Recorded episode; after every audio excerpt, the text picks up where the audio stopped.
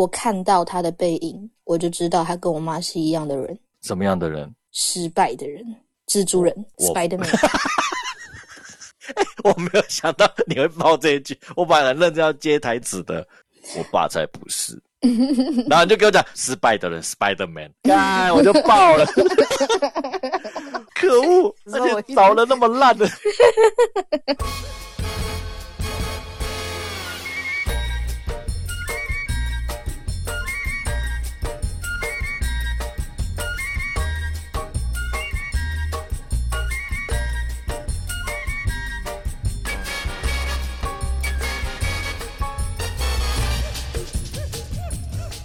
我跟你讲，我刚刚查票房，我们真的要帮肖导演一把。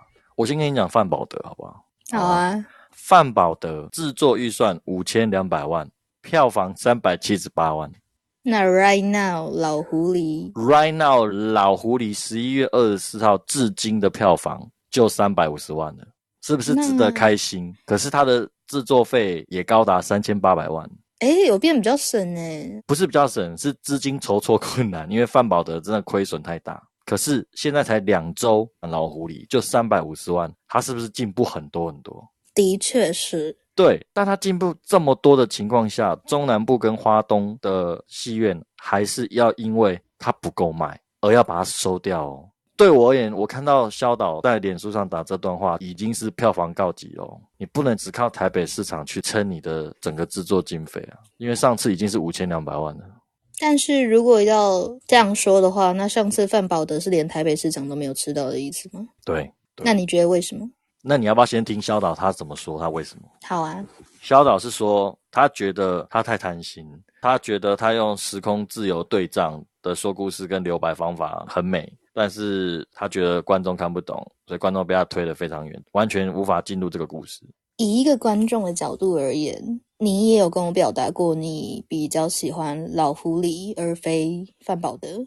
那你，的原因是什么？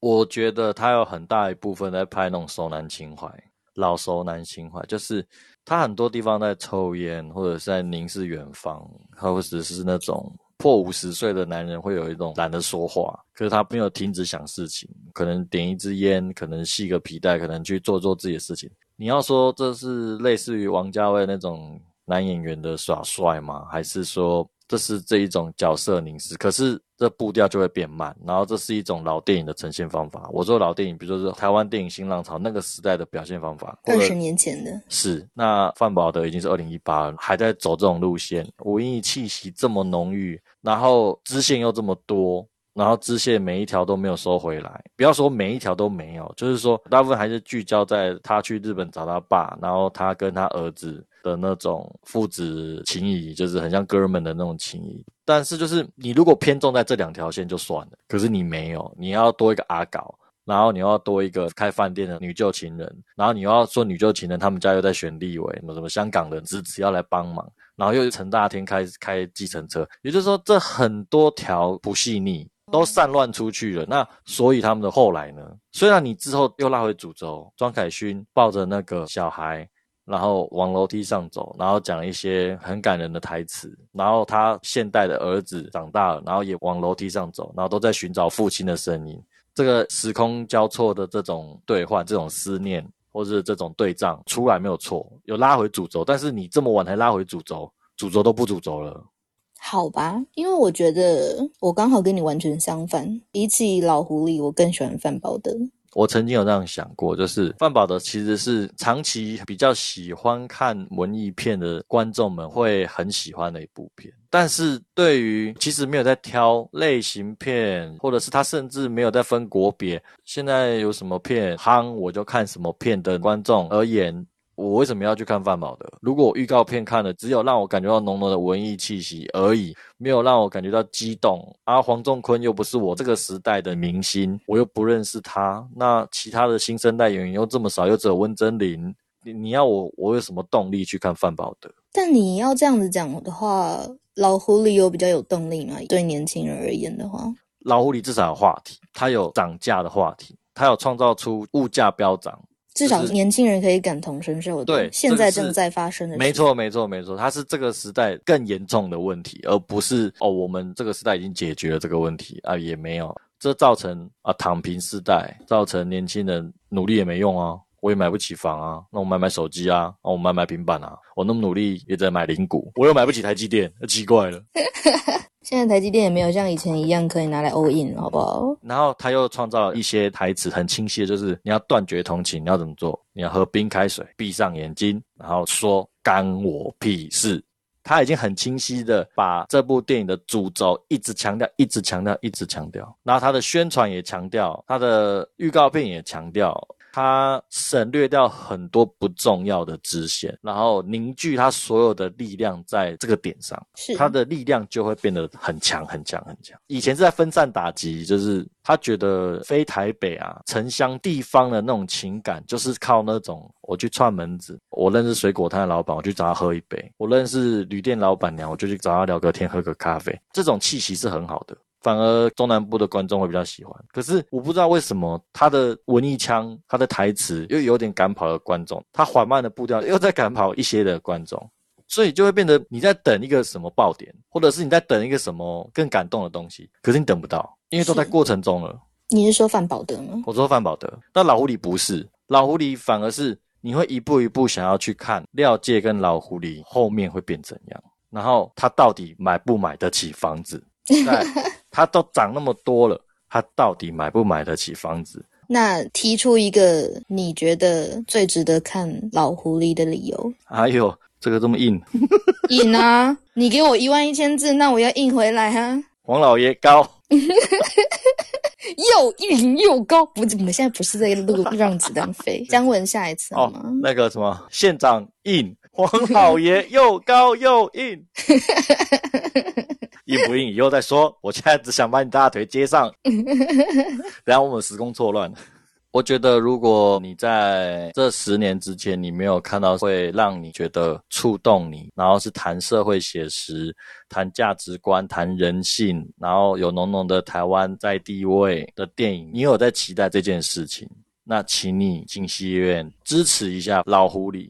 我觉得我想要你一句话就好了。你跟我分享了这个想法之后，我就觉得好啊，不然我就去看的一句话。好，我再重讲一次。我觉得这十年之间最好的台湾电影，在我心目中就是《老狐狸》。《老狐狸》就像一个寓言故事啊。有一种说法是说，像小狐狸跟小王子。对，这一本书是一本童话书，就叫做《小王子》。因为我也很喜欢小王子，但是我当初也是因为很多人看小王子，我才去看的。那个时候刚好小王子出了电影，因为这个是一个从我国小的时候就有很多身边的人都有看过，然后老师都要小朋友写读书心得的一本书，那种就是大学文青美眉最喜欢的一本书，常常也都会是这一本。然后你真的要拿出来说哦，这是我最喜欢的一本书，这《小王子》，听起来就是很浪漫啊，很童趣啊，然后还蛮文青的这样。然后我就一直把它定型在这个部分上，就有点小小一点点，没有很多的看不起他而已啦。然后我就去看了，到最后我发现我其实蛮喜欢的，因为这本书蛮适合我的，因为我一直都是喜欢童话跟寓言故事的人，所以我算是蛮喜欢《小王子》。然后看到老狐狸这个标题的时候，我就马上有联想到《小王子》里面的小狐狸。哦，因为是都是狐狸，所以有狐狸效应。狐狸效应，有狐狸效应，因为他是一个太过于令人印象深刻的角色，很多人看完之后也会对这个角色留下很深的印象。《小王子》是一本很可爱的书，里面有一直一直都在处理公务的国王。哦，然后里面有独立在一颗星球上只长着一朵的玫瑰花。嗯，这个我听过，非常非常的梦幻。但是这一只狐狸为什么在很多人的心中被留下来？是因为很多人都是那一只狐狸。怎么说？在小王子里面，狐狸是一个单恋小王子的角色。小王子爱着玫瑰花，嗯，狐狸爱着小王子。狐狸在很多人的脑海里留下了一句话，叫做“我看见金黄色的稻穗，就像看见你的金发”，那我就会想起你。这么直接的告白。狐狸承认他爱着小王子，但也承认小王子并没有回头爱他，叙述了很多人的心境，单向的心境。那我会讲到小狐狸跟老狐狸是完全相反的东西，因为老狐狸刚好要讲的是太过现实面的事。我觉得肖导演是想要大家把自己放进老狐狸里面。哎，这个观点不错。为什么会这么说？我自己觉得看了沙亚全导演的两部电影，嗯，范宝德跟老狐狸，是我自己觉得他是一个非常从自己出发的导演，他的故事都跟他自己本身很息息相关的感觉。包括在老狐狸里面，他说要把水龙头弄得像是在漏水一样，慢慢滴水表才不会跑。然后我要洗澡，洗完之后出去把瓦斯关掉，因为要省电，也是从他自己的经验而来的。更正，省瓦斯费。哦，对，省瓦斯费，因为以前是瓦斯费，不是电。我大学的时候也会这样哎，特地去关瓦斯哦。我可是我大学的时候已经是那个电热水器，所以我会把总开关打开里面之后，那个热水器那个关掉，省电，这样省很多哎。那请问你有穿衣服吗？没有。可是那个总开关就在我的那个啊套房里面啊。你一直说你跟廖杰一样，薄情杀的赵主席。哎呀。谢谢你家住哪啊？不是，那是我大学的时候的套房。哦，可是我想应该跟工厂里面不一样，我的套房里应该是没有闭路电视吧？还有防雷线哦，还没过。那那刚刚帮我消音一下。我想说我们已经这么深了，所以还没有，还没有。我们现在都聊大范围的东西。OK，那我觉得这还是一部浪漫的电影，跟小王子一样浪漫，会让我回想到小狐狸那样的浪漫。但是在浪漫的同时，很真实，很写实。你刚刚有提到说，你觉得导演是要让观众体验老狐狸的心境，或者是老狐狸的过程吗？是这个意思吗？我觉得肖导演写出来的角色，跟这种老狐狸、跟廖介、跟廖太来的代入感很重。对，很重。就像我在看诺兰的电影，像我们有聊过的《奥本海默》。我在看的时候，我根本不会觉得自己是奥本海默，或者自己是那个很娇媚的拉丁人露奶奶这样，我也不会这样觉得啊。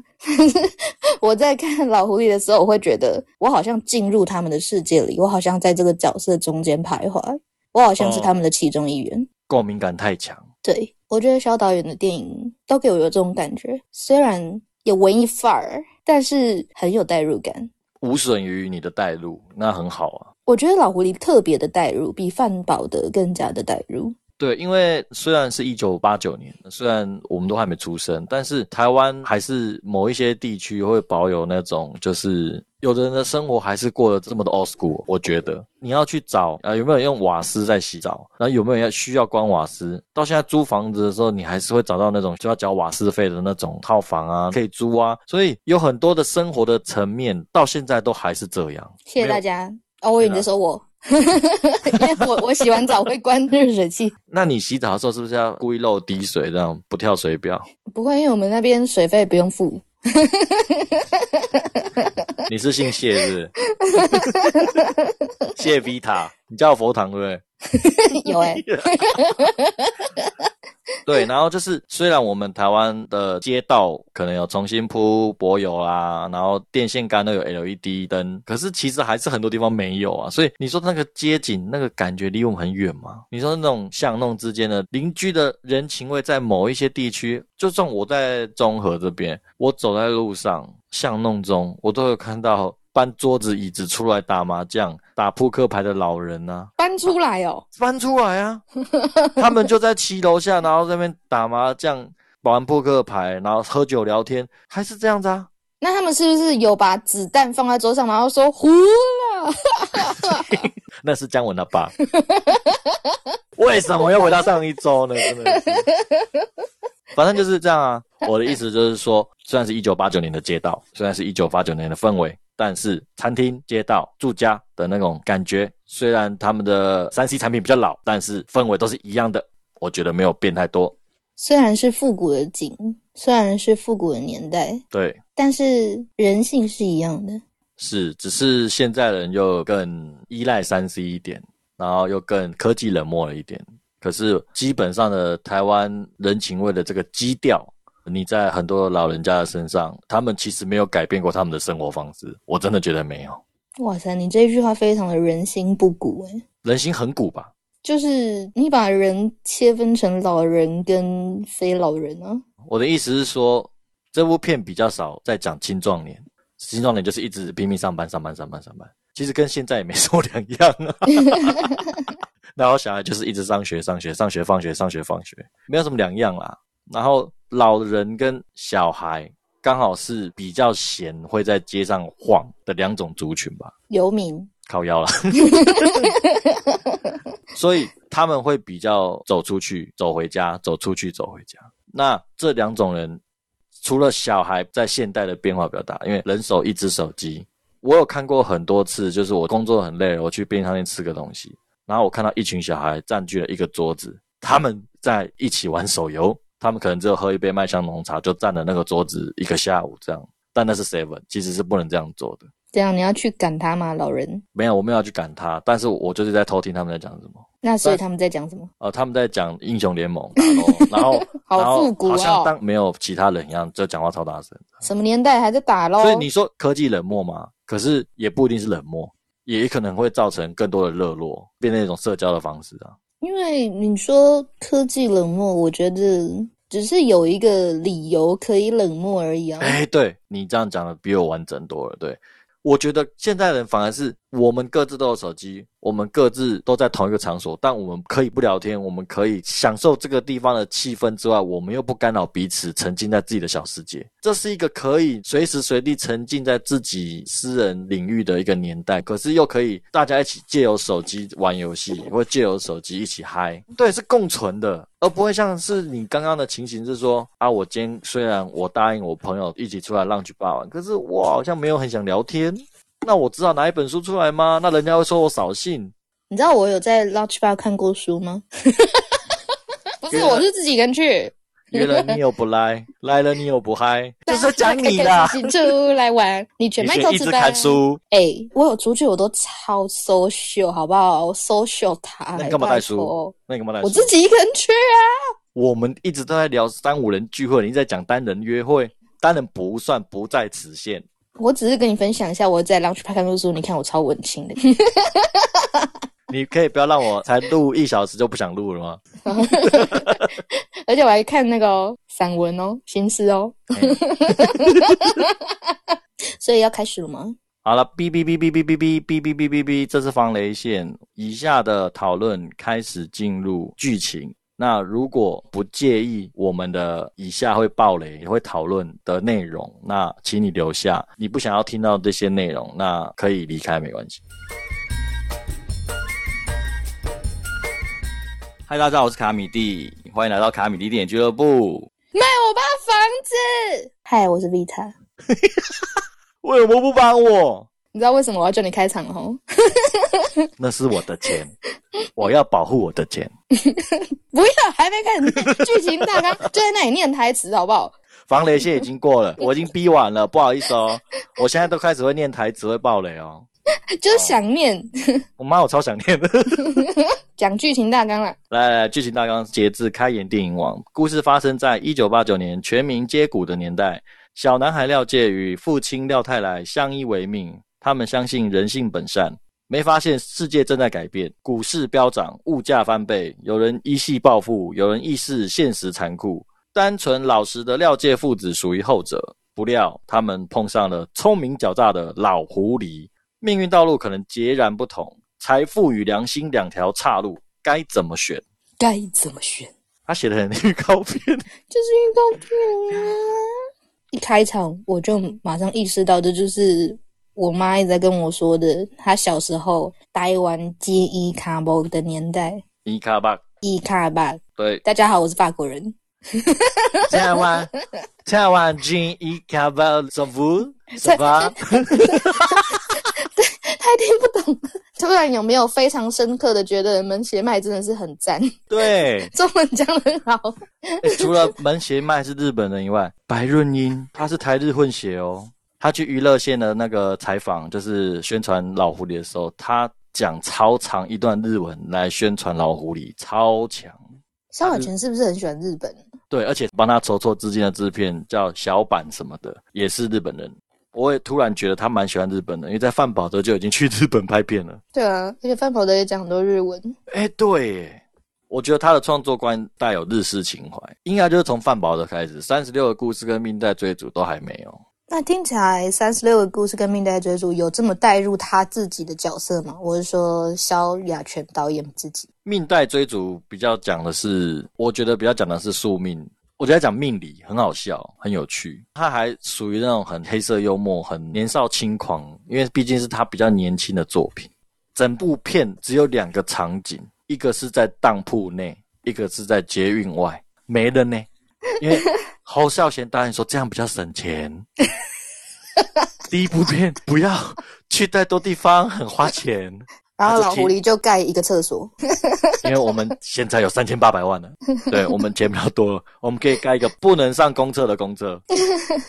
好，那我们讲一下，就是刚丽塔提到的台湾及伊卡巴的八零到九零年代。好了，刚好我看了一个影评人，他写了一部片。非常符合老狐狸的老狐狸，我刚变客家腔，非常符合老狐狸的那个内在精神的电影。他谈到一部一九八九年的香港电影，叫《发达秘籍》，台湾叫《发财秘籍》。然后剧情是讲述一位老实人，他捡到一本秘籍就发大财。然后他秘籍招式里面有把握机会、埋没良心、狐假虎威、以虎制狼、关心社会漏洞、建设自己荷包。然后他全部照做，结果他就财源滚滚，地位提升，但是也没人要理他了，他就众叛亲离。直到他一直翻，一直翻，一直翻，翻到秘籍的最后一页，上面写着八个字：“六亲不认，死路一条。”这本书售价三十九元。这个电影是不是值得要看一下？而且它刚好这个电影就是一九八九年。非常符合大家心里想要的那个发展方向。听这个电影大意而言的话，对，如果一九八九年隔着台湾海峡的香港都有这种题材，不只是台湾及英卡包，那个时候应该全球经济都还不错，就是起飞的时候。对，起飞的时候，亚洲三小龙的时候，四小，你省略了谁？新加坡吗？我只是想要讲三小，哦，亚洲三小龙，原来这是你的梗。因为香港也是起分很快，但是后来变得泡沫化的代表。这部片香港的这个发达秘籍，我觉得他的内在核心就跟老狐狸要讲的事情是一模一样的，就是你如果要当一个没有同理心，你如果要当一个埋没良心、不管他人的人的话，你就六亲不认，死路一条。那我觉得这是肖导演他最想要讲的是，你觉得没有同理心，你就可以成为成功的人，你就可以赚大钱？难道没有别条路可以走吗？难道不能选择吗？所以我觉得我的感觉跟你相反。看完这一个电影大意之后，如果他真的走向真的是像这样子，到最后穷困潦倒。嗯，也不是没有这种电影啊。我觉得这种电影题材，当然在一九八九年可能算是很新颖的，可是到现在也算是有层出不穷的类似的核心概念的电影了。但我觉得萧亚全导演最后最后老狐狸的结局，反而是要叫我们居中而思，但是有一点太过理想化，就跟我们一开始说的一样，老狐狸是一个寓言故事，最后它有一个 happy ending，但是很不现实啊。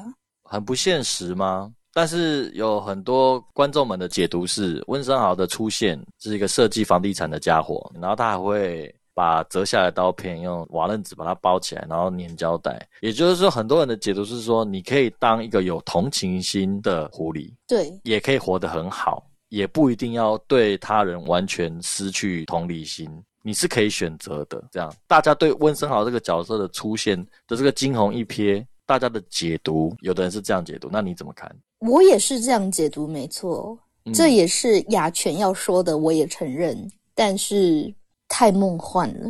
你还是觉得太梦幻了？我觉得有了温升豪这一段，嘿，他真的会升格成寓言故事，是他就是寓言故事了。对，但他就不再那么的写实了。没关系，反而这样子，他会告诉大家，你不用拘泥，说我就是要当廖太郎那种富有同情心的人，你也可以选择当我该耍手段的时候，我比较没良心一点，但是是有限度的没良心。当一只能伸能屈的狐狸吗？小狐狸，我们生蚝帅哥还没有到老狐狸，当一个中狐狸，因为中狐狸听起来很怪嘛，当一个大狐狸。还没有老的狐狸，壮年狐狸。废话太多，壮年狐狸。说到刘冠廷，我想要发表一个感言，就是当我在看电影海报，然后我没有看预告片，然后进到电影院里面去看，我都一直一直觉得刘冠廷长好像狄志杰哦。哦，你讲了一个好古老，因为我一直觉得说是狄志杰吗？可就不是啊，他狄志杰吗？可就不是啊。结果发现他真的不是。你说狄志杰就是常上康熙被笑 gay 的那一位。你可不可以不要？人家有演舞台剧，干嘛这样？不对不对，是他的老婆也是舞台剧演员那一位，帕七俱乐部的那一位吗？我想起来了，我刚想到说被笑 gay 的是另外一个主播，我想错人了，不好意思。但是他也是有被笑过 gay，然后那个主播叫徐建国，然后他老婆，对对对对对，我知道迪士尼老婆那个时候他刚结婚的时候就一直被说啊，就说哇你老婆，嗯你应该很怕他吧。对，因为他长得，他常常演那种尖酸刻薄的角色，所以会让人家误以为他尖酸刻薄。对，其实他应该，我也你又不认识他，我还没讲完，我也不知道。对，人都要实际相处后才知道，人家都敢娶她，你写的考，表示冠廷的作品你看太少了，对，表示我很想念第四届，高一号啊。靠腰，但是我也没有看很多沐浴啊。可我讲三个字，你讲沐浴，人家听来我也没有很熟沐浴啊。我每天都在洗澡，怎么会不熟沐浴？乳，不好笑。对没？都聊到刘冠廷了，我们来讲一下刘冠廷的重要作品。刘冠廷的第一次得奖的作品是直剧场的花甲，他获得五十三届金钟奖的戏剧节目男配角奖。然后从那个时候，大家都以为他只会演薄冰冷抬抬的那种气头啊，他有可能会被定型。是。毕竟直剧场刚出来，大家不熟他。好，再来，马上就翻转大家的想法。二零一九年阳光普照，演一个更狠的人，演一个杀手，一个黑道，一头金发，然后那眼神吓死人，那眼神被人家称之为斜眼，斜眼冠廷，斜眼冠廷，哎，感觉他可以开一个斜眼放黑龙波这样。获得五十六届金马奖最佳男配角，超屌，超屌。这样冠廷演技很好哎，演技很好，演技很好，所以。他后来就有点平步青云的感觉，后来国片很常看到他，再来就同学麦纳斯也有他，鬼扯也有他，消失的情人节开始一些台湾的大片就会找他，而且是担任男主角，还不是男配角，然后是很强诶。对，然后开始剧集 Netflix 剧集啊，串流平台的那个剧集都会找他，他的幸运就开了。因为大家知道他是一个看起来很斯文，你要他很邪恶，他可以很邪恶；你要他很无害，他也可以像《消失情人节》那样，或者像《老狐狸的廖太太》这样，他还可以很无害。我觉得他在导演的眼中，他是可塑性很强的一个演员。以你这样子把他的作品一样一样念出来，就已经承认了他可塑性很高的这个事实。对啊，我自己是蛮喜欢他的，而且他也有所谓的演员的魅力。我很喜欢不用台词演戏的演员，他就可以。对他也可以。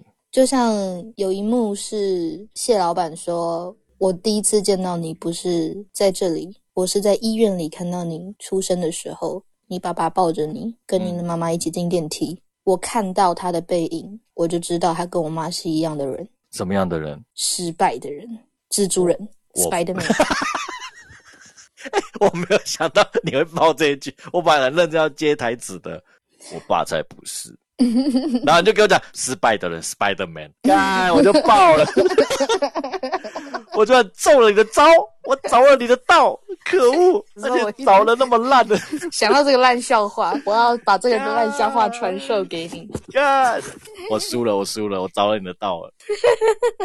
我想要说的是，当他在叙述说。我看到他的背影，我就知道他是什么样的人的时候，镜头 take 到他的背影，我真的可以从他的背影面看出来他在体谅别人，然后他的那种畏缩感。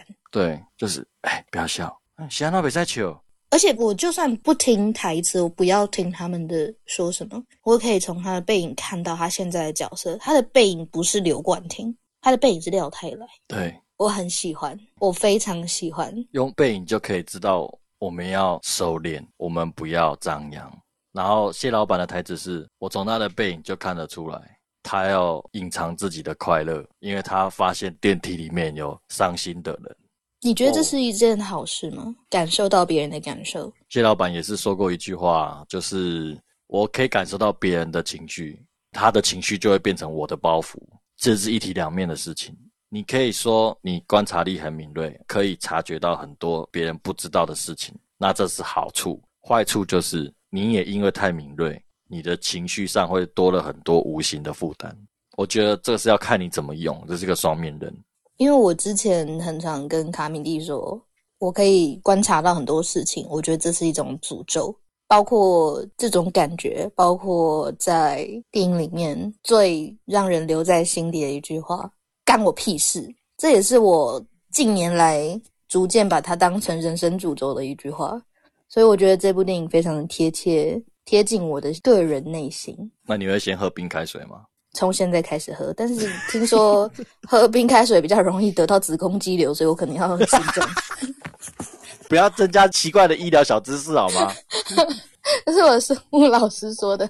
我们现在就是在谈断绝同情而已，我们没有在谈断绝子宫肌瘤。那我们肌瘤就长大一点，然后我们再一次把子宫拿掉就好了。啊，大家记得拿掉子宫之后要去领那个残障手册，看电影会比较便宜。干我屁事！气死我！聊那么多无关的话你，干我屁事！干我屁事啊！你害我变白润音，气死！好好录好不好？你觉得白润英是演的超棒天才儿童吗？我真的觉得是诶，因为我还是有拍过儿童电影的机会，电影有大量的儿童。那我就帮你把你刚刚讲的那一串的言下之意讲出来。言下来就是死小孩三个字作结。谢谢。老狐狸的下一步死小孩。对不起，可是这真的是我的 OS。当没有天才童星，没有一个很善解人意。很成熟的童星在你身边，你真的有个角色是需要这么好的童星的时候，你会真的很感谢老天，因为什么？你老爸老妈会把你生的这么好，把你教的这么好，呃，让我这么好导演，让你可以被拍的这么好，你就很感谢天这样子。当你遇到老狐狸下一步死小孩的时候，你就会想说，我为什么要当导演？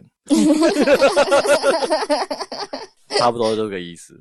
因为如果以导演的角度而言，这是一个感谢天赐一般的奇迹。可如果以父母的角度而言，我不知道啦，我又没有生过小孩，所以我没有什么资格讲这个。但是看到这么成熟的小孩，我会觉得有点奇怪。哦，你说会不会是太早熟不好啦之类的？如果真的是这样的话，我会觉得有一点。那就让他当小孩也是可以吧，我不知道了，因为我不太喜欢同行，不太喜欢小朋友太小就出来工作。嗯，可是我又看很多有众多小孩的电影，所以所以我也没什么资格讲这种话了。当你当观众的时候，你的角度就是啊，演的很好啊，很很棒啊，前途无量啊。但你当他父母的时候，想说啊，他都不好好念书，他把。时间精力都拿来经营他的演员事业啊？怎么办？他的学业不会啦，怎么会？父母就是一直在 数一千块的钞票啊。对啦，对啦。然后可是，一方面在想说啊，接下来帮他报名什么学院啊？不知道考不考得上啊？啊，考不上啊，钱不知道够不够多啊？因为我觉得我在电影开始没有多久，白润英还在演小孩的时候，我会觉得他不像一个小孩，就是他可能本身太过成熟了，所以他在演小孩的时候，我反而觉得他不像小孩。因为太死鱼眼吗？嗯，不是，是他就有那一种成人的精明，他反而是在当小孩的时候在演戏，没有童真感呢。我会觉得他是一个成人，真的吗？太。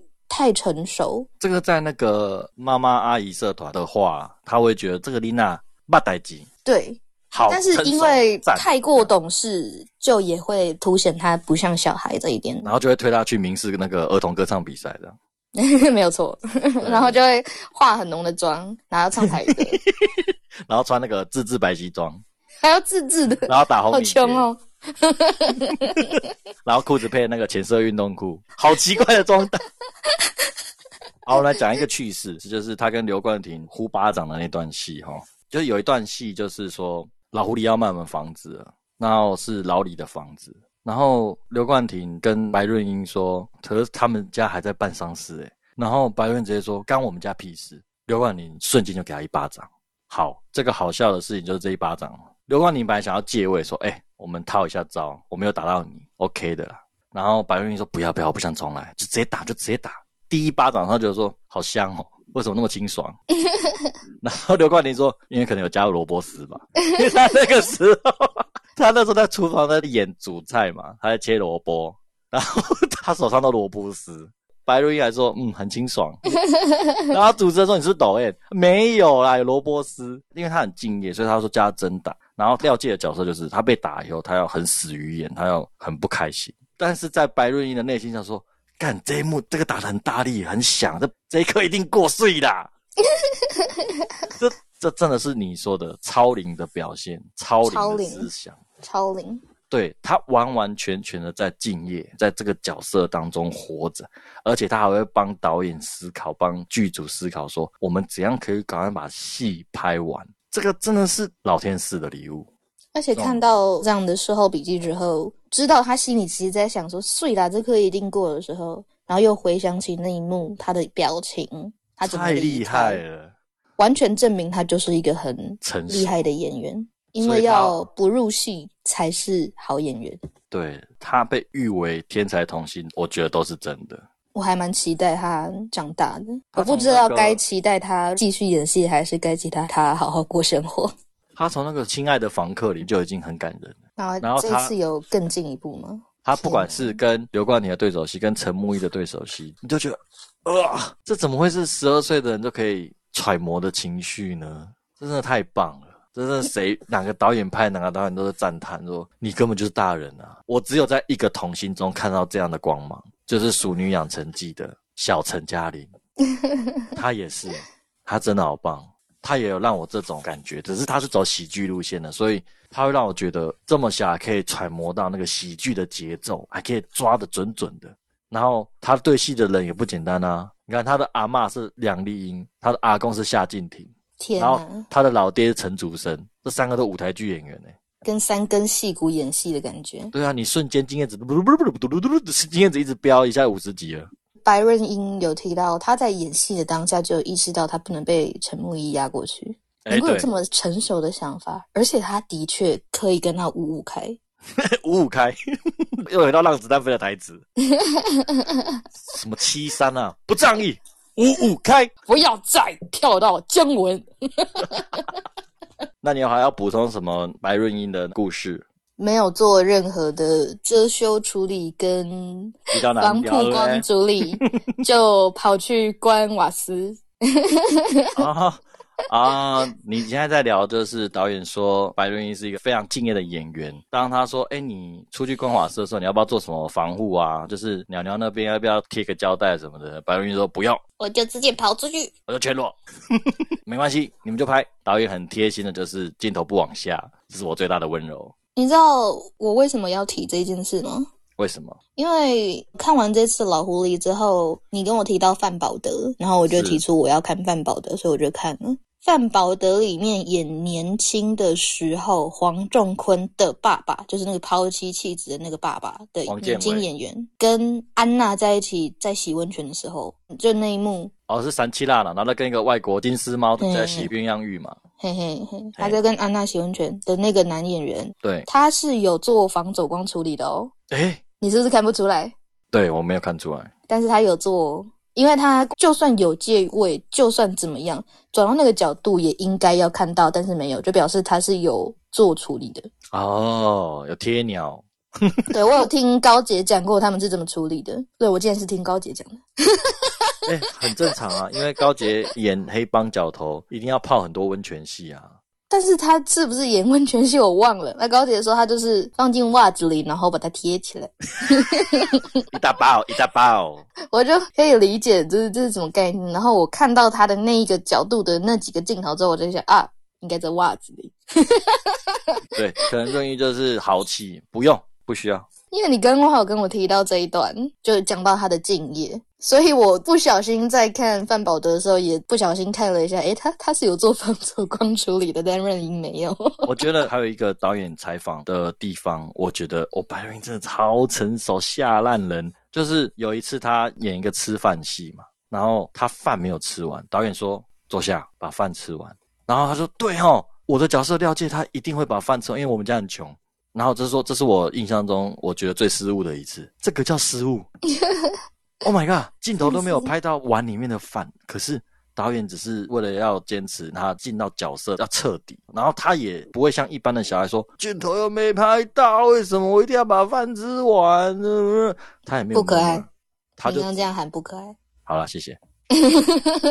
他就直接说对哦，然后就坐下来把饭吃完，因为他说我的角色就是应该这样。十二岁，天哪，小大的人很恐怖呢，太可怕了。然后又很会玩魔术方块，诶，很会玩魔术方块跟小大人有什么直接的关系吗？我的意思是说，他很会玩魔术方块，还在剧组里面教刘冠廷，然后还收徒弟这样。我就说什么什么灯光助理啊，摄影助理说，哎，要不要学一下？一分钟可以破解。奇怪，都被他徒弟这样。但这样我觉得感觉到他是小孩的那种感觉。对啊，你还有另外一个很像小孩的，就是他说他现在目前人生最大愿望就是我要成为日本的假面超人。这反而是很限制演技的一件事情呢。对啊，超级多假面骑士，他演过一次假面骑士之后，这辈子就都是假面骑士了。对啊，然后没有人认得他是谁这样，你只能喊 V，然后就开始打怪物这样。最近才有一个那个 Black。假面骑士就人格大崩坏，就是因为他这辈子都被叫那个假面骑士的名字，所以他就啼笑说：“我其实没有很喜欢卡面赖达。”然后大家就演上他。哦，是哦，因为他也靠此缺很多钱呐，所以。可是我很喜欢的日本新演员叫池松壮亮，他演了新假面骑士，听说票房有起来，因为整个特效运镜加上他的演技有进步。所以假面其实变好看，有人就说，嗯，池中壮亮的加入有加分。哎呦，池中壮亮的第一部片就是跟阿汤哥的《末代武士》，《末代武士》里面不是有老公是将军，然后他是未亡人的身份，她老公就是阿汤哥杀的，然后他还要照顾阿汤哥，然后他就是那个未亡人小雪的儿子。池松壮亮第一部电影就跟阿汤哥合作。哦，对，然后可他近期我很喜欢的电影是《男人真命苦》，他跟苍井优的对手戏。吓爆！虽然是漫画改编的电影，但是池松壮亮是用一百二十分的情绪在演戏。天哪！他们演戏是用吼的。好，岔题了。我们只是要讲童星未来的发展。我们也希望白润英以后会变像池松壮亮这样子成功的新生代演员。我真的会拭目以待。那我们再谈另外一个演员，就是曾经在范宝德演黄宗坤儿子的傅孟博。傅孟博呢，有一天只是去探萧亚全导演老狐狸的班而已。萧导演就说：“来，你换衣服，又是上礼拜的，来换衣服啊？干嘛？帮我讲一句台词啊？一句话就好了，就一句话就好了。那这句话我们要爆雷了。这句话就是他在车子里面跟谢老板说：‘我不要跟你一样，跟我一样有什么不好？’我要哭了。我怎么知道？我只是去探个班，我就演了谢老板的儿子。”可是我记得蟹老板是女儿啊，是一只金鱼叫珍珍，珍珍就是他秘书啊。真的，他们一直叫他蟹老板的时候，我就觉得蟹老板，那你等一下要叽叽叽叽叽叽这样笑吗？我的钱钱，我的钱钱，耳朵一直有那个蟹老板的那个配音叫香博的声音，香博的声音我要下班，我要下班，为什么？因为我要回去创作了。不一样，张宇哥，时时时还没到啊，你要敬业，做美味蟹堡是人生最有意义的一件事啊。你配的太像港片了。我刚刚说笑满不是只有女儿吗？对，然后说叫珍珍。那我们都聊到珍珍了，我们要谈一下刘意儿吗？好好吧。刘意儿，因为她是演一个帮谢老板收租的一个秘书，但是她的背景是吴小姐，那所以呢，她跟导演有讨论说，嗯，那我是不是要疯狂的练，我要把我自己的腿练壮这样子？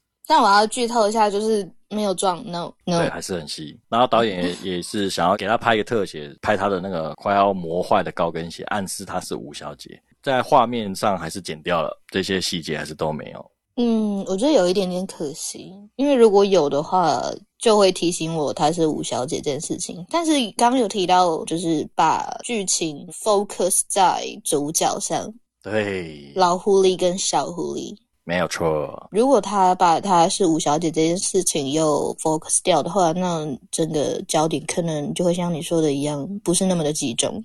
对啊，那个金马评审有说，为什么林真真最后没有录到女配角的决赛，就是她后半段的表演张力不够。可是这也不是她的错，这是剧情就已经把重点都弄在老狐狸跟小廖介身上了，所以真真戏变少了，真真戏没有那么有张力，对，所以他没有到那个最后的决选名单，可惜。但是他们都有说，真真一开场不是听了萨克斯风，When I Fall in Love 很好听的那首歌，然后走在路上，好像用牙齿剔一下牙，然后跟脚踏车老板收电租。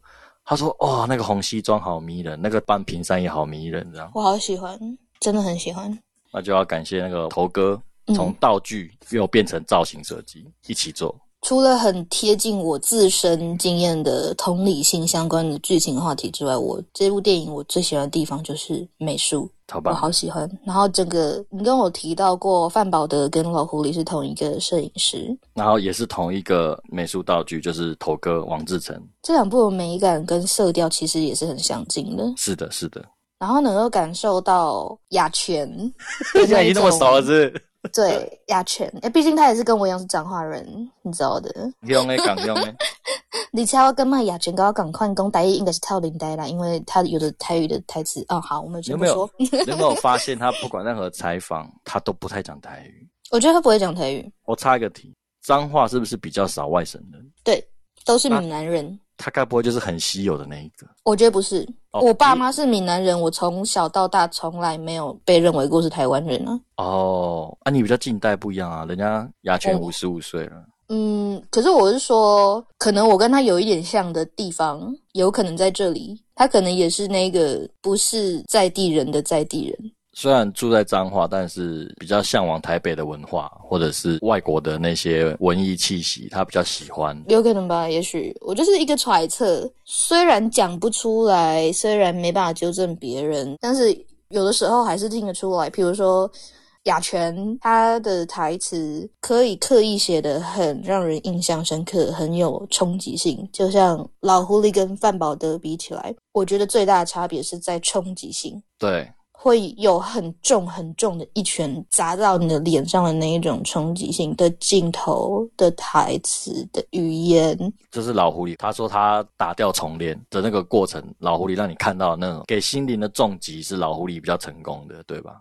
心理上重击不一定，但是在表层上感受上的重击的确是老狐狸比较激烈一点，就包括那种有两个沉默异都坐在车上啊的那一种镜头，的确很冲击。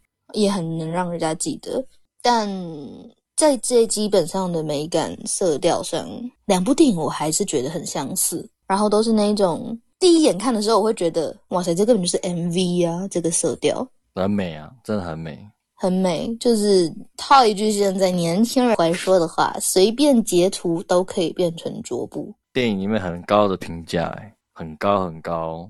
但我觉得它是就像寓言故事一样，有梦幻一点点的美。就算是比较朴实的景色，比较不是那么鲜艳的色调，我觉得在它的镜头里面，还是给我那种鲜艳跟强烈的感觉。嗯，真的要补充一下，就是这一次的金马最佳造型设计是头哥得的嘛？那头哥一直都是做美术、做场景的。这一次所有的道具跟服装是联动的。就是我们要全部都以八零九零年代去，我觉得比较偏八零啊。有的观众有说九零更缤纷，九零跟现代没有那么老，所以我比较觉得是偏八零。有几个道具，我们来聊一下，就是它的设计的用意跟它的用心程度在哪里。比如说做成黑白海报的那一张，就是巴拿马猫，谢老板一直在戴着巴拿马帽。其实你去看。很多剧集有电影谈到日剧时代的，比如说一把青啊，或者是紫色大道城啊，或者是茶金啊，几乎只要你是有身份有地位的，每个人都会戴一个帽子。那先不论他是不是巴拿马帽，但是每个人那个帽子绝对都是很帅的。好，那他们说这是巴拿马帽，代表是那个时候台湾的士绅阶级有身份地位，所以那个时候八九零炒股暴富的人，我是刚从穷人变有钱的，我就要买一顶巴拿马帽。我觉得有受到一点点日剧时代的影响的，也会戴着巴拿马帽，因为名牌就会做成这样。然后当时八九零代的流行，然后又很贵。再往前一点点，其实也是，因为我记得。《艺伎回忆录》里面有一个很有钱的那个帅哥，女主角很小很小的时候就看中他那个帅哥，他也是戴巴拿马帽。嗯，还有一些道具就是谢老板出外一定是抽雪茄，然后他一个人独处的时候，他就会抽新乐园。那这个可以暗喻他的内心对内跟对外的心境是不一样的。然后他每次独处的时候，不用请客的时候，他就是吃烧仙草；他要请客的时候，他就是去宝福楼。这些细微的东西，全部都是猴哥王志成他们跟导演一直讨论出来，八零年代到底是长什么样子的。我觉得有一幕，虽然他们采访里面都没有提到，可是我看到那个喜宴的时候。廖太来，他弟弟要结婚，然后，嗯，哦，那个流水席，还有以前的感觉哦，好棒哦，而且还自己做一套西装，对，很可爱。那我就觉得那个流水席，除了我在笑脸的安娜高姐拿着枪把那个新闻干掉，我让我想起很复古的流水席。可是老狐狸明明就是这几年拍的，可是它出现的效果却跟笑脸的安娜一九九几年的电影有一样的感觉。你就知道它美术做的多好而且很漂亮。对，很漂亮的流水席，你就感觉到浓浓的台湾味。那个外厨阿姨们一直拼命的准备螃蟹啊、油饭啊或者是什么的，然后一直端上来，那个感觉我就觉得，哦，我现在看笑脸安娜好棒哦。那你有注意到他们准备的料理是什么吗？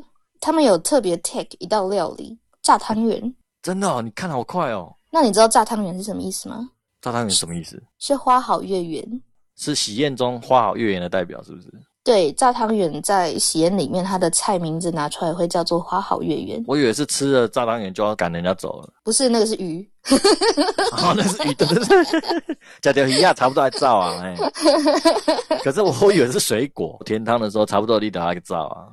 那你完全不理解结婚文化，哎。I'm so sorry because I'm 中南部人，所以我来解释一下哦。你用的晶晶体，然后说你是中南部人，就 我不是晶晶体，我是受晶 体。宋徽宗的那个受晶体，宋徽宗的那个受晶体是真的有这个体。对，华康少女下体没没有？我们来讲花好月圆。没有捐就如此放肆。没有，no no，我刚刚是在讲流水席文化。你知道为什么我吃鱼就表示要走吗？为什么？为什么？因为鱼是在中间，吃水果就已经吃到甜点就已经吃完了。那吃到鱼就要走，是因为吃到一半就要离开了，不能吃完。北塞甲党告告啊，给人家留点菜味。不只是菜味，你这一场你不可以吃完，你不可以把整个晚宴吃完，你就要离开。不好看，就是这已经是变成一个习俗了，就是不要吃到底。我的翻译是给人家多一点可以打包回家的菜，不要赶尽杀绝吃光光，这样是不是这个意思？不能太超过，要有限度，不能到底啊。对，对对对，这个是习俗。好，那我懂意思。但是我想的是更延伸一点的，就是以前农村社会给人家多一点打包，我只是想到这个啦。哦，那花好月圆就是正当下才会。开心的东西，然后他当时也正在开心，因为他弟弟因为股票赚钱，所以可以借钱给他买房子，所以他当时正在花好月圆。连这么小、这么细的细节都暗喻出来了。我觉得啦，也许是我多想啊。不会，不会，不会。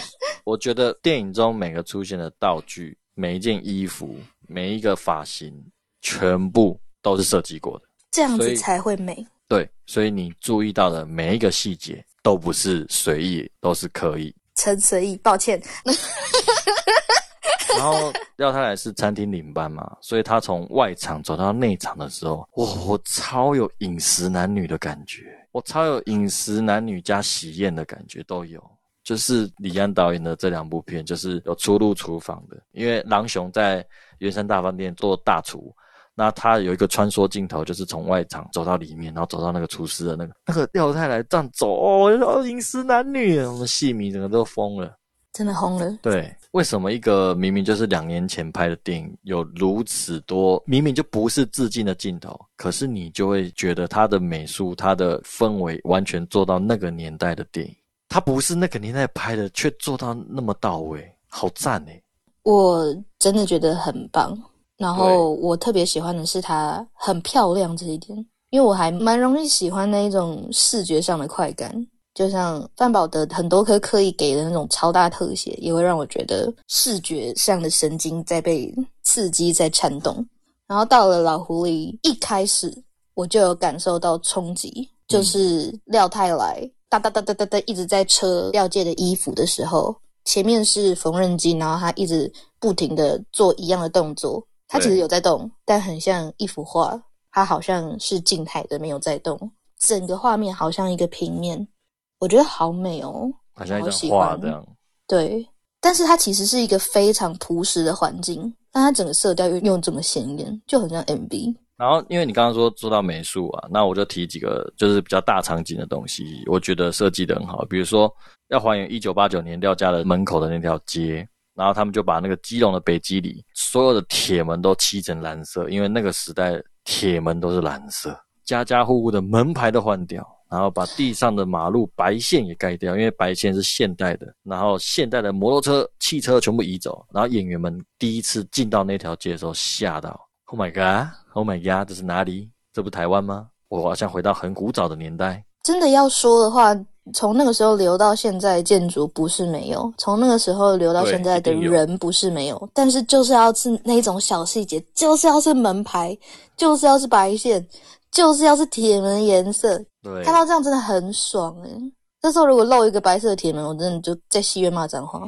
啊，我有看到一个网络上影评人说，我是一个超级无敌 fucker 的细节控，我会雕每一个电影所有出现的那个现代物品，比如说它是复古电影，它的时代氛围不是二零二三，他眼睛就很厉害，他会他说老狐狸是唯一一部让我没有挑到任何不符合那个时代背景的道具场景都没有，这就是细腻。细腻，这就是做电影做成匠人精神的电影，这让人家看了才会觉得爽啊！对，才有这种质感。然后就连那个老李的牛肉面啊，然后每次看到那个烟雾弥漫啊，就是那个老李的那个面摊的那个白烟啊，那个煮面的热烟。他们真的是为了那个热烟就一直煮牛肉面，一直。我是不知道在那边拍的时候是不是剧组人每天都在吃牛肉面这样。可以煮不要吃吧？我可以让水滚就好吧？很奇怪呢。然后最后最后再讲一个镜子的使用。第一个镜子的使用，那导演让观众看到阴阳镜。这个在港片《与龙共舞》也有看到，就是刘德华跟那个马汀共那个很贱的那个表哥，就是说我在公司特地装了这个阴阳镜，这样子他们在搔首弄姿的时候，我都知道他们在想什么，所以我挑女人的时候，我就可以看到女人的真正的气质、真正的个性。然后刘德华就说：“明天拍把它拆掉，恶心。”那老狐狸就装了这个镜子，所以每次林真真路过的时候，然后想要补个妆啊，衣服有没有乱掉的时候，全部被老狐狸看得一清二楚的。然后这个是导演拿来寓意，就是说，只要你你知道别人不知道的事情，就是不公平。我们要利用不平等，对，我们要利用这个不平等去创造更大的不平等。不平等是地图，清清楚楚帮我们指出赢的方向。它一个镜子就可以说这么多东西。然后后来第二个镜子就是单向玻璃，就是我最喜欢的。第二次看马上哭的那一句，跟我一样不好吗？然后白润英就是廖杰，那时候是坐在老狐狸的副驾的那边，大家都以为那一幕是合成画面，就是想说怎么会突然变成有两个老狐，你就是我，我就是你。他在讲这句台词的时候，镜头喷过去就看到两个陈木易，然后可是镜头拉回来推轨再拉回来的时候，怎么是白润英？这是什么神奇的效果？就是在那个白瑞英的座位那边放了一块很大块的单向玻璃。所以镜头在某个角度里面一偏光看过去，就只会拍到陈木易的脸，然后镜头再把那个光的角度再换一下，就会回到白润英的脸。多么美好的电影魔幻力量啊！魔幻力量，我是神射手。不要接这种烂梗，接这么快。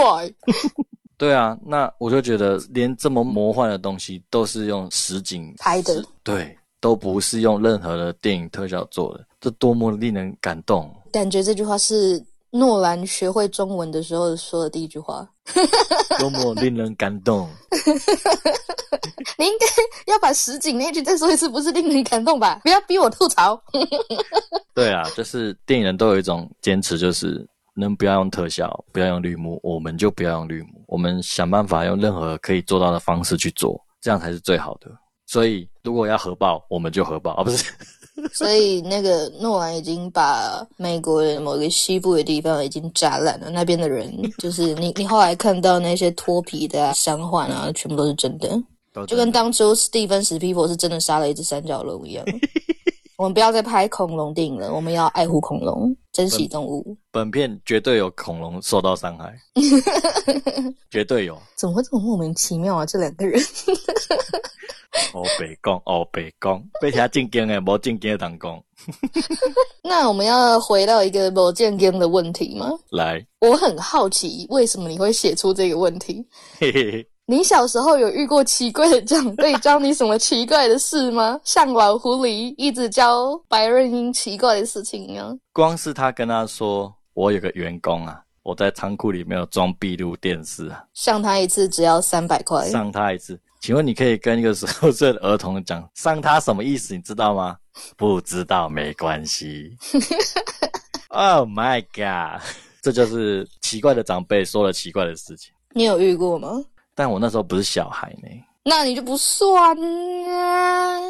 所以是人家跟你开黄腔的时候，算是，就是我大学在发传单的时候。哦，阿贝阿贝骚扰。对，然后他也是，就是另外一家发传单的，然后他跟我说，要不要一起去泡温泉呢？所以是被搭讪吗？是直接邀约吧。所以你发的传单是泡泡浴的传单？没有，我发的传单是英文补习班的传单。我想说，一个小时多少钱，还要去泡温泉？很震惊的，那是他就跟我说出那么不正经的话，然后跟我说我很温柔的。Oh my god！我很温柔的，然后很多年轻人跟我一起泡都很舒服的。Oh my god！我那时候大学幼小的十八岁心灵就受到有点小小的创伤。我那时候。我不知道什么是同志，sorry，不知道什么是难上加难。我真的不知道，你跟他去泡就知道了。我那时候有女朋友，而且我是个臭直男，我很爱女生。而且就算我不爱女生，我也不会跟一个快要九十公斤、满脸胡渣的大叔去泡。你好了解他哦。有时候骑机车过去，还看到他还在发。现在吗？Right now？Right now，没错。哦，他工作也是蛮稳定的。对，二十年过去了，他还在发传单，始终如一。你现在去问他，说不定他也是会教你去泡温泉呢。不想回答这个问题，所以我才会写这个问题，就是说你有没有遇到什么奇怪的长辈教你奇怪的事情？原来奇怪的事情是特指色色的事情吗？不一定啊。哦，我想说，原来是特指色色的事情。没有没有，不是不是，泛指任何事情，你只要觉得啊。幼小的你听不懂，我那个时候有觉得不舒服。我那时候大概可能小学一二年级的时候左右吧，真的是蛮小的。然后就我的一个亲戚，我不想说太明白，不过他们是夫妻，然后夫妻都在我的面前，然后那时候就我跟他们两个，我不知道他到底是想要真的问，还是跟自己的老婆打闹，然后想说小孩应该不会记得之类的，然后他就问我说：“你爸妈会在你的面前黑羞吗？”然后我就问他“黑球”是什么意思，他说：“哦，没关系，不要问啊什么的。”啊，你几岁啊？一年级、二年级那种。一年级问这个事情哦，所以他可能觉得我不会记得。唉，这真的有点过分呢。当下我好像没有直接回问他，因为我觉得有点可怕，我不知道他到底在说什么。然后看他的表情，我就知道这个不是我该听的话。啊，他连表情都做出来，那这样真的很不好。夫妻都坐在我面前哦，可能真的不是在调戏我。就只是他们觉得好玩的开玩笑，但是在开一个不适合小孩听的玩笑。这就是我讲的，就是虽然我那时候都已经是七十八，但是对于同志圈不了解的我，我会想说，为什么你一个老大叔要约我去泡温泉？我那时候想很多，诶是什么意思啊？就跟我当时一样，觉得很害怕，很害怕。我想说，那你要干嘛？他说泡温泉很舒服，诶他他只差没有说我我口技很好，诶 我那时候就是为什么你要找我泡口技？你说背 box 吗？不字可字。对啊，不字可字很厉害哦。我那时候就是想不透，然后我也就哎呦，不要不要不要，我就每次发展到离他很远这样。不过，虽然我也有想到，就是关于这个不是很适合小孩的故事，因为闭路电视，然后所以有想到。但是我第一个时间联想到的奇怪的是，因为本身呢，我的母亲大人是射手座，然后他也是一个奇怪的人。我为什么觉得背后痒痒的？我我看到这个这一题的时候，想到的第一件事情是，有一天那时候我妈也是小一、小二、小三那种时候，然后她骑摩托车跌倒还是得残还是干嘛，反正他的脚受伤了，所以我那时候跟着他一起去看医生，然后他在准备等医生看他的脚这样子，然后他就只是觉得有点无聊，然后很痛，不知道干嘛，结果他突然看着我，然后看着他自己的脚，然后他就把我的手。拉向他另外一只脚的小腿胫骨的前方，然后带着我从膝盖下缘往下摸到脚踝，在胫骨的正前方。嗯，然后跟我说：“是不是方方的、平平的，对不对？”他说：“你知道为什么吗？”我说：“为什么？因为我这只脚断掉过，里面主要是木板，所以是方的。”这认真。在屁啦！你现在摸你自己的胫骨 也是方的啊，是胡乱。你现在摸自己的胫骨就是方的，胫骨本来就是长这个形状。所以你妈一本正经的说干话。对啊，你不然你以为为什么我现在会变成这样？所以你现在说射手座都是一本正经的说干话。我是说我妈，你在说谁？我觉得背后痒痒的，耳朵也痒痒的，赶快去摸胫骨，赶快！我说背后痒的，一拔一支箭。赶快摸一下胫骨，小腿正前方是方的。嗯，对啊，我因为我塞木板。你知道我过了很多年，我才知道他在骗我吗？我唱一首歌给你听。天下的射手都是一样的。所以你现在也会这样骗你的小孩吗？不会，我真的不会了。我真的过超级超级多年，我才知道他在骗我哎，我才知道他在开玩笑哎，我一直觉得他是装一只哎。现在各位卡友们可以感觉到白润英有多成熟了哦。干。现在知道什么叫神童跟非神童的差别了哈。干脚板装木板都有人信了，还有什么不能相信的？哎，你自己的妈妈自己这样跟你说哎，而且她还准备开刀哎。那所有的父母都讲过一模一样的话，就是你是垃圾桶捡来的，那你也会信吗？哎，我妈没有这样跟我讲过，真的。那还不错。而且我不知道是意外还是她忘了还是怎么样。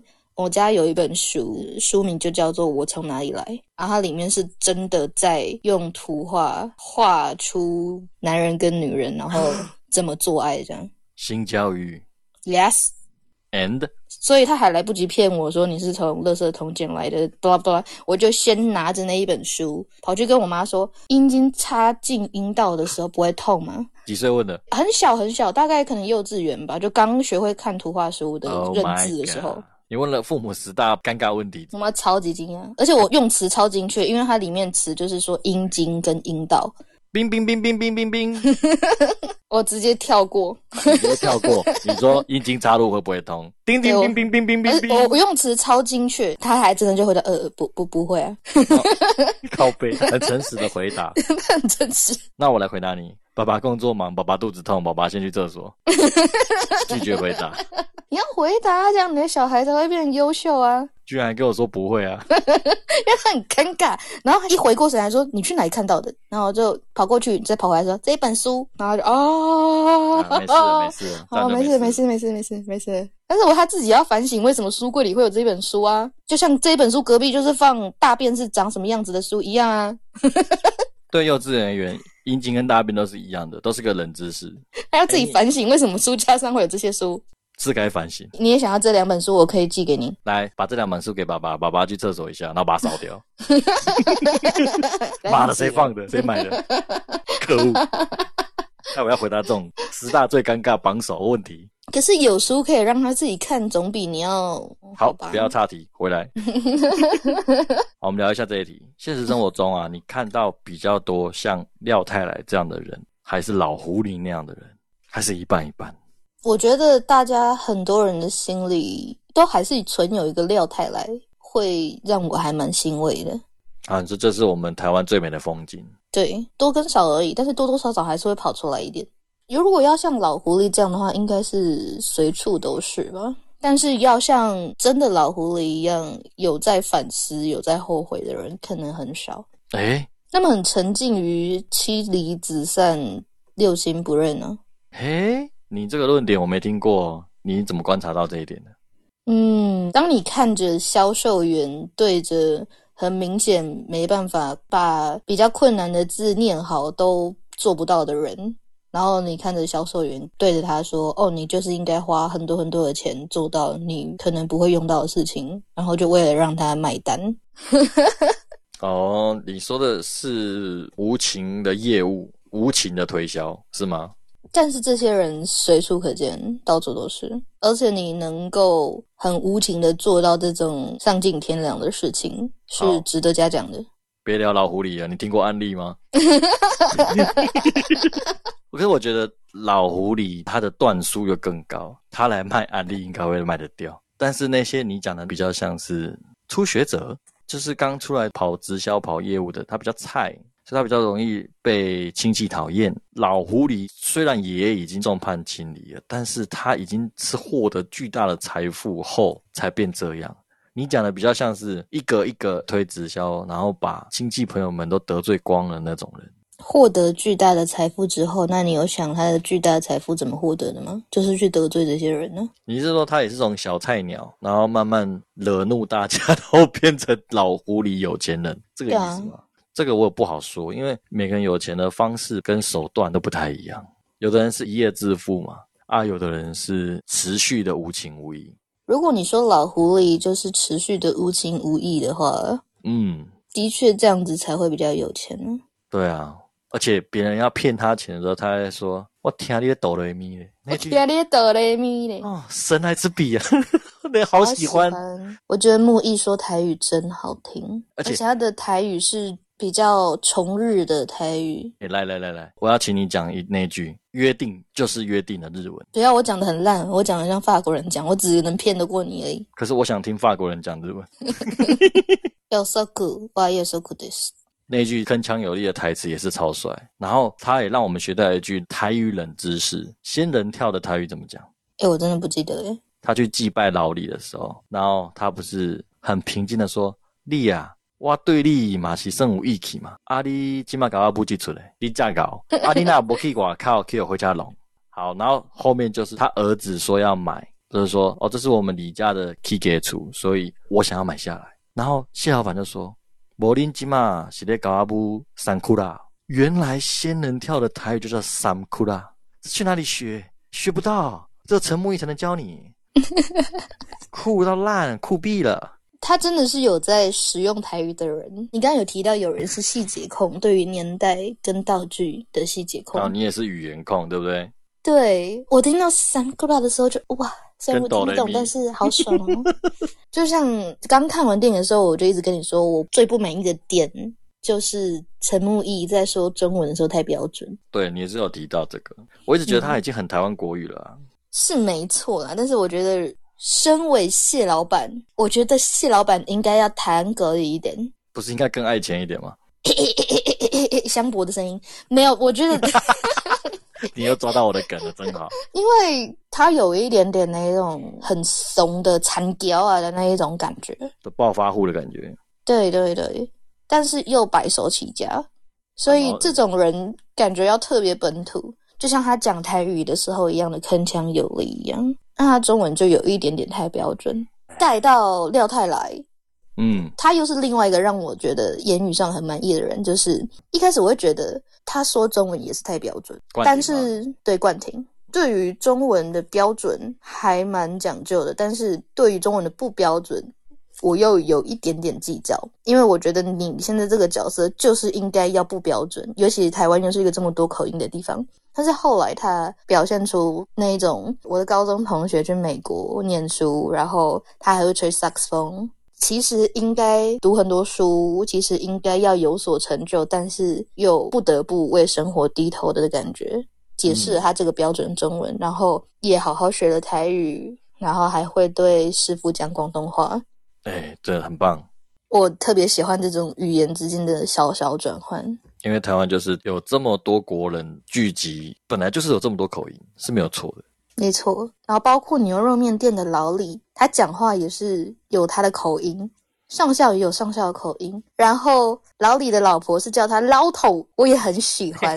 对，那个因为这是发音不标准嘛，他明明就是闽南人，但是嫁给了外省人，他又要嫁夫从夫，还要学习她老公的口音，老头，老头啊，我好喜欢这种吃饭啊，小小的小细节，这些都很棒。那我想要补充一段陈木一，因为他现在是我们金马最佳男配角。那他颁奖的时候，成为本届最大亮点、最好笑的一段颁奖感言。然后他就是说，他觉得在台湾拍戏是一件很幸福的事。我相信台湾有最专业的剧组人员，我们在现场梳化服山庄帮我们撑伞。帮我们吹的那个声音永远比风大的电扇，然后你就看到灯光组扛着一个比太阳还要重的灯从你面前经过，然后收音组也是怕干扰，就是杜哥在干的事，就找地方躲藏起来。摄影组每一个卡结束之后，那个摄影师就跟他的组喊五十八五二五三五啊，龙提来了，再讲个镜头。好，美术组最搞刚，为什么他花很大的力气去做一个？不能真的上厕所的假的厕所，然后场务组就冒着生命的危险站在生命路口帮我们挡车、挡人，还有叫狗不要叫。执行最神奇，执行真的很神奇，你知道吗？明明是一辆九人八，他把它开成 F one 的样子，嗯，载很多人来，载很多人走，载水、载便当、载饮料。那个副岛最寂寞，没人理他。哎，各位各位啊，我们现在在等什么啊？哈，没光了哎，怎么样？你是要日系夜拍吗？互怕互啊，来日系夜拍啊！啊干啊，不然我们在等什么？他根本在脱口秀。然后他最后就很感人的说：“我常常提醒我自己，大家都准备好了，我没有什么道理不认真把戏演好。”谢谢大家。他先讲了这一段，讲大家有多辛苦。我身为一个演员，我有什么资格、什么道理不把戏演好，不把角色诠释好？所以我得奖归功于你们大家。但是这是他自己写的舞台剧剧本，没错，Yeah，我在宣传我的舞台剧剧本。如果是这样的话，我觉得真的很棒哎，因为我这一段词它其实写的很，我很喜欢，也是有临时改编，我觉得他一定有加油添醋。比如说那个公厕不可能，他十几年前剧本就知道了嘛。而且杜笃之也在他的剧本里面吗？对，因为杜笃之在台下，然后所以他一定是灵机应变的现场加，要加就来加。杜笃之一个回头，哈，哎，那公牛啊，老狐狸的收音是他，可以的。但讲到灵机一回头，我想要提一下我跟你提过的灵机一回头，就是肖导演说廖太来这个角色是是取自于他的妈妈作为灵感，然后他在电影里面说廖太来是失败的人。这样子，肖妈妈有何感想？没有。然后他还说，他妈妈的生日还特别说：“哦，这是献给你的礼物哦。”然后一打开来看，失败的人什么意思？停停停停停！他妈妈生的是十月二十七嘛，所以他想要把电影首映会办在十月二十七，当做他妈妈的礼物嘛。幸亏幸亏档期敲不拢，他在东京影展首映，十月二十七放映。我相信他妈妈那时候没有在东京。好吧，可是之后不会看到吗？会。所以按照丽塔的逻辑，妈妈，我在说你是失败的人，失败的 man。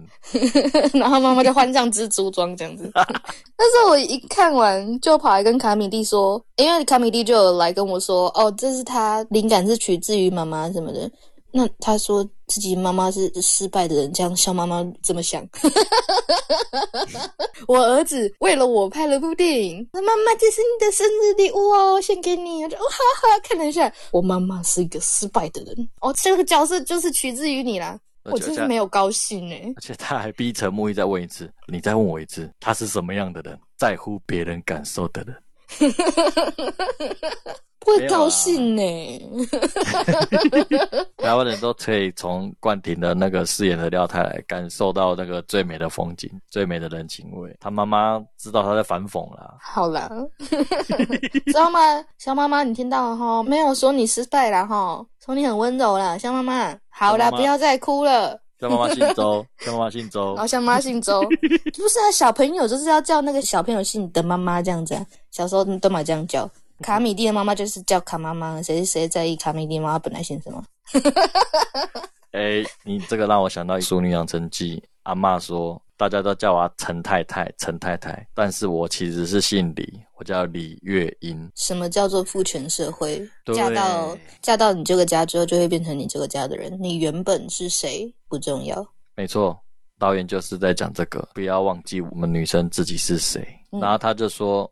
我更喜欢，我更怀念朋友叫我月英月英瓦伊娜瓦英的时候，我已经很久没有听到人家叫我这个名字。这个真的是你刚刚讲到这点，我才想到《淑女养成记》的那一集，哇，好棒！这也是很多那个时代的女性会有的感想啊，因为就不是自己了，嫁鸡随鸡，嫁狗随狗，直到现在仍然还是有。嗯，现在不用冠夫姓，然后甚至小孩也可以从母姓，都可以的。是没错啦。讲到这个，我就想要拉过来到你的其中一个问题，关于三段悲剧：林真真被烟灰缸砸。华嫂被推在碎玻璃窗上，老李上吊，这三段戏剪在一起，你有什么想法？超棒的，而且它是三段都先铺陈，比如说华哥在跟华嫂说：“嗯，宝贝儿怎么啦？穿的漂漂亮亮，有宝石钻戒戴在你的手上，生气不好哦。”然后另外一段就是林真真，哎，那他不被鬼点会？看了谢老板一个人在看那个当时的新闻事件，就是那个炒股票，炒股，对对对，泡沫化，泡沫化，然后再就是那个什么老头啊，吃饭啦，别再喝了，也还是要吃饭呢。大家就会慢慢的知道会有不妙的事要发生了。然后你若一段一段演不好看，因为那就不能代表那个时空点，它即使是发生在不同的时空、不同的地区。可是时代悲歌是同样的，而且就用那个电视的那个新闻事件来串，可以串的。为什么呢？你看华哥因为想要霸占回收厂，然后成为地方恶霸。哦，他是没有太讲述他的背景，但是你知道他就是那种地方的那种切头诶，然后再到处拿钱的，到处坑人家钱的。所以华嫂穿金戴银，然后珍珍。因为谢老板心情不好，因为廖杰跟他讲的秘密，然后珍珍刚跟华哥有见过面，所以大难临头了，因为他被廖杰出卖了。然后再来老李刚梭哈三百万 投资失利，所以大家看到他喝醉醺醺走进房间的时候，然后他老婆煮好面出来叫他的时候，他不在的时候，大家都知道大代机被发现了。结果珍珍被烟灰缸扒了，华嫂被推到玻璃，玻璃爆掉，头也爆掉。然后老李拜拜，全部都是时代悲歌，全部都是因为钱，全部都是女性是旁观者，但同时又是落泪的那个，好难过。但我会在这个时候问这个问题，是因为你在看的时候，你感觉是很棒很棒的剪辑，然后把三个故事在同一个时间剪在一起。是我看到是。在肖导演的电影里，至少在范宝的跟老狐狸里面，女生好像都是配角哎。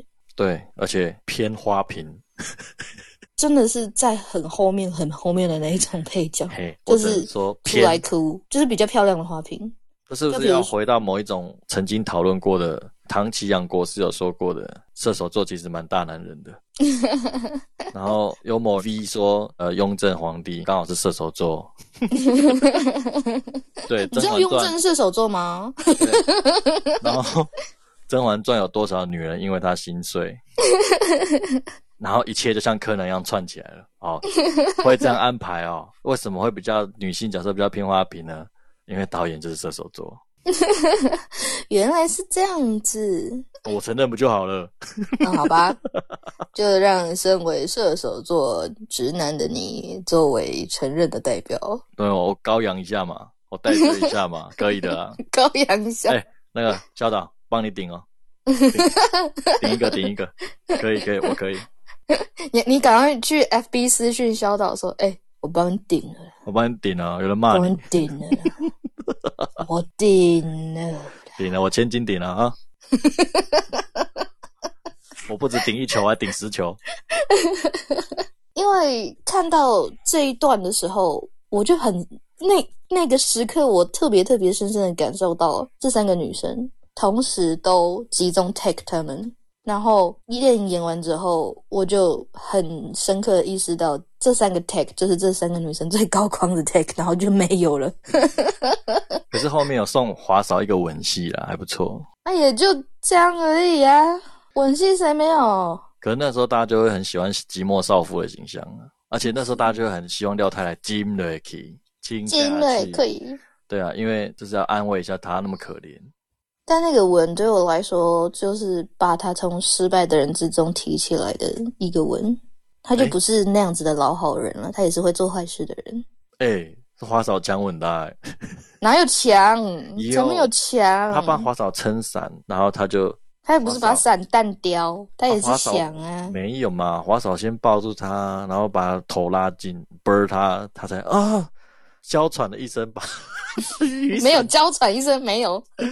娇喘的一声把雨伞弄掉了，没有娇喘，我硬要加，对啊，所以你要说他是坏坏，可以色色，不对啊，不是啊，是。他知道华嫂被揍了，然后他又是他高中初恋情人，那个情愫，然后他又请他打包过那么多次，让他回家有饭吃。不要把他讲的像流浪狗。对，我觉得种种的因素下，就是那个情就是要还给他了，给他一个吻，一个深吻又怎么样呢？诶，你觉得是当下给他一个深吻？我觉得那个吻是一个开端呢。呃，你觉得是一个开端，可是导演在很多幕后访谈的时候都有说，其实最后跟廖太来廖界成家的是林真真。嗯，对啊，但是还没有拍出来，不是拍出来，然后没剪进去。哦，花嫂还是一个寂寞的少妇，然后还找不到廖太来。他原本到底是拍多久啊？他们原本是拍五个小时，是不是啊？怎么剪掉那么多东西啊？因为华嫂的戏比较少，因为他华嫂是个日本人嘛。哎，不要这样，人家日本影后。因为我个人爬资料的时候，我才知道门胁麦这么厉害。出道十二年，《爱的放题》《黑金丑岛君二生存篇》获得他马电影奖、横滨电影节电影寻报的最佳新人奖，然后拿蓝丝带影后电影奖的是《我们无法阻挡》。后面就演了很多大戏，这样子，比如说《前朝小子》啊，《东京贵族女子》啊。所以门胁麦我跟他很不熟，但是。他一出场，我就看到那个妩媚的样子，他那个眼神就是寂寞少妇俱乐部。哎呀，演的太好了！而且我甚至不知道他是日本人，他的角色，他的练的那个嘴型是完全的成功，非常棒。华哥今天不会来，不要叫我华嫂。谁能想到他是日本人？而且我喜欢他生气的时候是骂 fuck，他 fuck 完开始丢珠宝、丢戒指，好帅。这这表示他去美国念书啊！这又是一个细节，你又说到细节，赞！我很喜欢，我觉得萧导就是细节控的福音。然后黄建伟真的很讨厌的脸，怎么宝贝？原来很漂漂亮亮，不可以心情不好哦。而且那大胡子真的超适合他，很像他自己长的，很像八九年的林子祥。不是称赞，不是称赞，是称赞啊，是称赞。然后穿红外套，很像陈小刀，很像赌侠。那今年老狐狸有得四个奖嘛？那其中一个奖是最佳电影配乐奖，然后又是侯志坚嘛。那还有一个冷知识补充，就是侯志坚跟肖导演是三十八年的好同学，从小就一起长大这样子。然后他的四部作品《命在追逐》、三十六个故事、范宝德到老狐狸，全部都是侯志坚负责配乐的。然后呢？为什么这部戏要选择用萨克斯风表现呢？因为他们两个讨论讨论就说，因为萨克斯风金黄色的在镜头起来拍起来最美，这么奇怪，这么简单的理由。好，然后第二个就是因为吹小喇叭太吵，又没气质，又不浪漫，所以拍小喇叭不适合。然后萨克斯风比较多人学，然后再就是台湾其实很多工厂做萨克斯风很厉害，所以表示说萨克斯风在台湾是有市场的，是有人会买的，这也是学管乐器的第一个选择。我觉得真的是有高中同学。一起长大才有办法用这么直率的就决定一个电影 一个电影角色的兴趣这样子。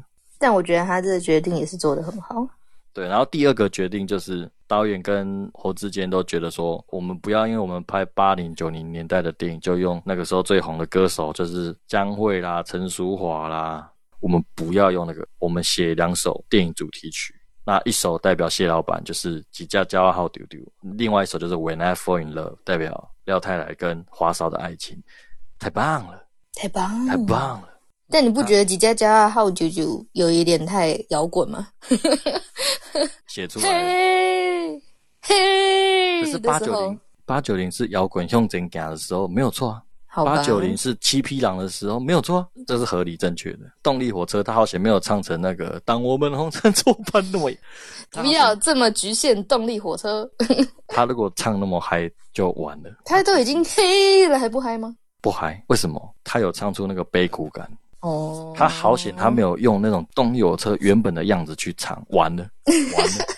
哎，而且我老实说，我听到副歌的时候，我才听出来，哎，这好像是动力火车唱的。我一开始没有听出来，我真的以为是哪个九零年代的摇滚歌手唱的。动力火车不算是九零年代的摇滚歌手，我可能以为是薛岳啊，我以为他是放老唱片这么老。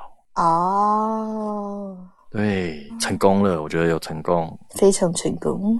那我想要提到侯孝贤说的一句话，因为这个刚好跟我之前跟大家分享的人生启发有一点关系，所以我想要跟大家分享一下。今年金马小岛上台的时候说，我的每部片监制都是侯孝贤，四部电影就是他，但因为是挂他的名字，所以我不能乱来。但侯导说，不要谢我，你要跟我道谢，你就去帮助别人。是侯导教会我，道谢是有重量的。后来我帮助别人，别人谢我，我都说我这么做完全不是因为你，是因为我想要向侯导道谢。哦，这超酷的，善的循环。对我也会这样子跟别人说，或者是有人跟我说谢谢的时候，我现在也会跟人家说，你不用跟我说谢谢，你就去帮别人就好了，你就把我对你做的事情对别人再做一次就可以了，这就是谢谢。哎，你记不记得范宝的最后他托香港人讲的那一句话是什么？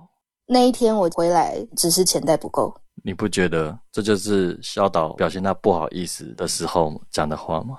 所以我说肖导是很温柔、很温柔的人，就包括这一次他说同情心是不好的东西一样，就是因为深深受到别人的痛苦而痛苦，所以才会觉得同情心是不好的东西，已经变得他情绪的包袱了，他已经把你的痛苦背在身上了。对。萧导很多言语、很多台词咬在嘴巴里说出来的时候，都会让人感觉到他的温柔。包括范宝德的用无情来表达深情，我觉得这个是他近期的作品最重要的一句话：故作无情才能保护深情。多美的一句话！这是不是也是整部老狐狸的电影的精神基调？我们从头到尾都在讲同理心，都在讲不要太把别人的感受当感受。我们要断绝同情，为什么？因为这样才能保护自己的深情。因为很多人都很容易因为别人而感觉到情绪很大的波动，感觉到比别人还难过，比别人还不舒服。那萧导也有可能是这样的人，所以他的范宝德跟老狐狸其实是建议一起服用的。我很欣赏萧导，另外一个点是他第一个他是美术系，跟我一样；第二个就是他是射手座，跟你一样。好，那就第三个。他第三个是他不喜欢试镜，他不喜欢透过别人 casting。电影有一个职位叫做选角，他不喜欢透过选角来找演员，他喜欢找演员来吃饭，跟姜文一样。对他喜欢透过吃饭来选择他要的演员，来观察他要的演员到底适不适合，他会不会看走眼。多吃几顿饭就可以观察出来这个演员是不是他要的人。那我觉得好电影的呈现出来的演员为什么可以这么融入角色？我自己有一个观念是，最好那个演员长得就是我的角色的样子，这样我就不用花很多力气去雕琢他，雕琢他。所以以后卡米蒂约各位吃饭的时候，各位记得啦，啊，他是有目的的，就是吃饭而已。平常目的性要这么强，很容易被他看出来。好吧，那大家要低调一点。就是如果你有什么想要的角色的话，你在吃饭的时候你就知道。好，那今天有听的，我就给你个暗示，就是如果我找你出来吃饭，一直挑眉，就是代表我想找你演戏，这样好不好？不是因为快中风了，其实是熬夜太多，颜面神经失调而已。那我也很欣赏他，因为范宝的票房真的很不好，所以他这个打掉重练的过程又花了五年。然后其实他每一部片都花很多年，这个是我觉得有点感伤。可是好片都是用磨的啦，比如说两千年《命在追逐》第一部，十年后才拍第三十六个故事，二零一八年又隔了八年才拍范宝的，然后又隔了五年才有今年的老狐狸。老实说，命不够长，没有办法隔那么久，真的没有办法。但是为什么我会一定要推广老狐狸？因为。台湾的译文片，或者是比较难被定义的片，或者是这个导演有要说这个社会的什么问题，或者是比较偏人性价值观的这种电影，第一个已经很少。台湾类型片已经很多，第二个就是这种的片很难被定义成任何一种电影的时候，然后又拍的这么好的时候，我真的不希望被埋没。我真的希望大家要进戏院支持一下。我真的是觉得这是一个喜欢电影的人你可以做的一件事情，就是你不要等他上串流平台，然后才去支持他，因为金主所有投资的金主，他都要看到票房好、票房亮眼，那他才有勇气再去投类似这样的片。类似这样的译文片啊，或者是比较不那么类型、不那么商业的片，我觉得萧亚全是值得投资的一位导演。大家长大了，就是要用大人的方式来支持自己喜欢跟很好的东西，把钱钱拿出来。对，把钱钱拿出来。没有直接看，你就去买票，然后不要看。刷卡还可以，刷卡还可以，一次买十张票。虽然我们卡米蒂俱乐部的所有主持人都没有收到叶配，我们没有收到他们叶配，但是我们是发自内心的。推这部台湾好电影，对，然后我也不认识雅泉，抱歉。我觉得台湾有这么认真努力创作的人，然后他把自己打掉重练，然后他熬了很久才可以再下一部片。那我我希望小岛可以拍更多电影，因为他这部电影让创作魂已经快要死掉的我有被再次燃起来。我真的很久没有被燃起来。我会因为这部电影，我想再重新存一点钱。继我上一部创作的短片也是过了五年了，我会想要再拿一点钱出来，再创作我的下一部短片。就是因为老狐狸，台湾文艺片终于有一点新的风貌，不用再停在一一，不用再停在阳光普照或者是瀑布。就是我就一直在想，难道没有别的面向吗？没有更直指人心、更简约或者是更浪漫的诉说方式？但是也不失社会批判，也不失呈现全世界人性共通的问题的的电影没有了吗？但是我从老狐狸这部片看到了，所以真心推荐，请大家去进戏院支持，谢谢，谢谢各位。好，那我们今天讨论就到这边喽，大家拜拜，拜拜。